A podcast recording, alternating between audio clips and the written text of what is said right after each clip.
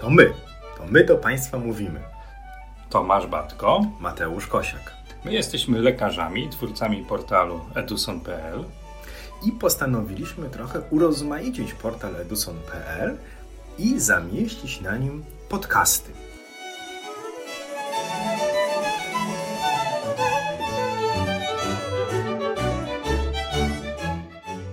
Dzień dobry. Dzień dobry. Inspiracje na tematy naszych podcastów przychodzą do nas w najmniej oczywistych momentach. Do tego tematu zainspirował mnie mój fryzjer, u którego pewien mężczyzna poskarżył się na sposób obcięcia włosów i fryzjer ten wyjaśniał mi, iż w zawodzie fryzjera jest tak, że mają oni swoje pewne nawyki i te nawyki chronią ich, zabezpieczają ich przed zmarnowaniem komuś czupryny.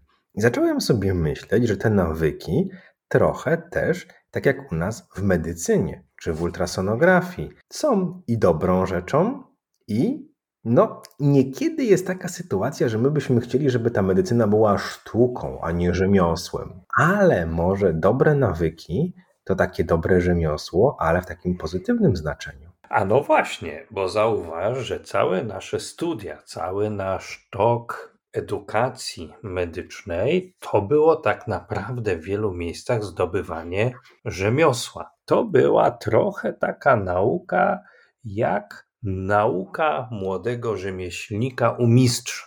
Uczyliśmy się wszyscy powielać kroki, które czynił nasz nauczyciel, nasz mistrz, diagnozując i lecząc pacjentów, przy których my byliśmy również obecni.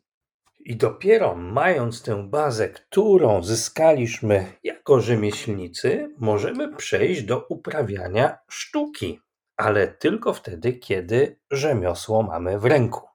No i chyba tego rzemiosła lekarskiego nie należy się wstydzić, bo przecież samo badanie podmiotowe, przedmiotowe to też rodzaj nawyków, posegregowanych pewnych czynności w odpowiednich szufladkach w naszej głowie, a potem na papierze czy w elektronicznej dokumentacji medycznej. Podobnie jest z ultrasonografią. My powtarzamy, wykonujemy już na zasadzie nawyków, odruchową niemalże pewne ruchy głowicą po brzuchu pacjenta i z jednej strony to dobrze, bo to nas chroni przed popełnieniem błędu. Bo wyobraź sobie, czy możesz rozbadać pacjenta w ten sposób, że zapomnisz o nerce, o pęcherzu moczowym. To jest twój nawyk, to jest gdzieś w tobie utrwalone. Podobnie jak z jazdą samochodem. Tak, ale my jesteśmy często ucząc się nowych umiejętności nieco niecierpliwi. Czasem chcielibyśmy być trochę wirtuozami w momencie, kiedy brakuje nam właśnie tych nawyków, o których mówisz, i przeskakując pewne etapy edukacji, uczymy się złych nawyków, o czym wielokrotnie też mówiliśmy. A zauważ, że wielu mistrzów nawiązuje w tej chwili do sztuki w sensie rzeczywistym, mistrzów malarstwa. Poznasz od razu po ich dziełach poznasz ich od razu po kresce, którą stawiają, po palecie barw, którą wykorzystują, po pewnych kształtach, które widzisz w ich dziełach. I dokładnie tak samo jest właściwie nie tylko z ultrasonografią, ale z każdą dziedziną, która jest zawarta w tym szerokim świecie medycyny. Wykształciwszy w sobie pewne zdrowe nawyki,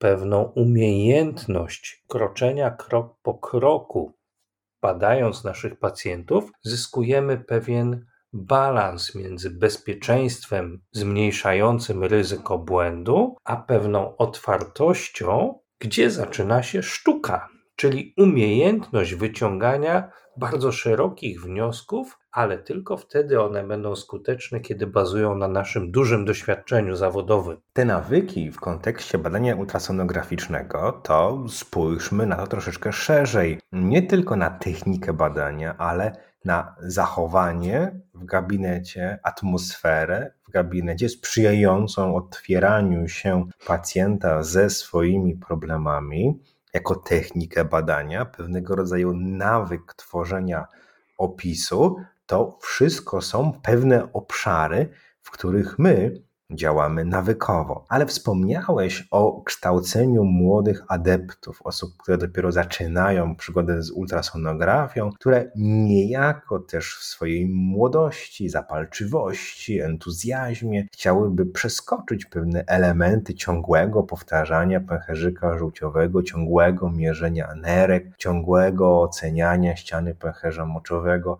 i chcieliby znaleźć, czy wyrostek robaczkowy, czy uchyłek jelita grubego, czy kość gnykową, czy co tam jeszcze. Ale to trochę przywodzi mi na myśl mit o Dedalu i Ikarze, że ta taka pokora albo niechęć do podporządkowania się młodych ultrasonografistów niejako niekiedy może sprowadzić ich samych na manowce diagnostyczne, zatem pokora no tak, jest taki pewien trend w medycynie, tak jak i w wielu innych dziedzinach nauki, do tego, aby uczyć się sprawnie i szybko, bazując na szybkich, prostych, zero-jedynkowych algorytmach. Zobacz, ile powstaje podręczników, ile powstaje poradników, jak nauczyć się języka obcego w trzy dni, jak poznać tajniki stolarstwa w jeden tydzień, jak nauczyć się ultrasonografii w dwa tygodnie. Jest w tym pewna pułapka, bo ja nie wiem jak ty, ale ja mam w sobie coś takiego, że co pewien czas w moim życiu zawodowym tęsknię do czasu studiów i wyciągam te pierwsze podręczniki, z których się uczyłem, tych zacnych nauczycieli, których wielu z nas traktowało jako mistrzów w kształceniu zawodowym, po to, aby wrócić do podstaw. I im jestem starszy, im mniej włosów jest na mojej głowie, tym częściej łapię się na tym, jaką ślepą uliczką dla osób, które nie mają pewnego doświadczenia zawodowego, a każdy z nas takim jest bądź był kiedyś, są te poradniki szybkiej nauki ultrasonografii. Ale y, wiesz, są też, myślę, już lekarze, którzy nie obcowali z tymi podręcznikami, o których ty mówisz, mogli się z nimi zupełnie nie spotkać, bo takimi podręcznikami, które dla mnie są bardzo cenne na mojej półce, to podręczniki profesora Edwarda Szczeklika, nie Andrzeja, a Edwarda Szczeklika, czyli jeszcze, jeszcze podręczniki z lat 60. i 70., ale gdzieś tam, jak zaczniemy cofać się do czasów naszej młodości, czy naszego młodzieńczego wyobrażenia o medycynie, to gdzieś tam w naszych rodzinach, u naszych znajomych, czy ktoś z naszych bliskich spotkał się z takim lekarzem, takim wzorem lekarza, jakich już jest niedużo, który po prostu przychodzi, patrzy na pacjenta i wie.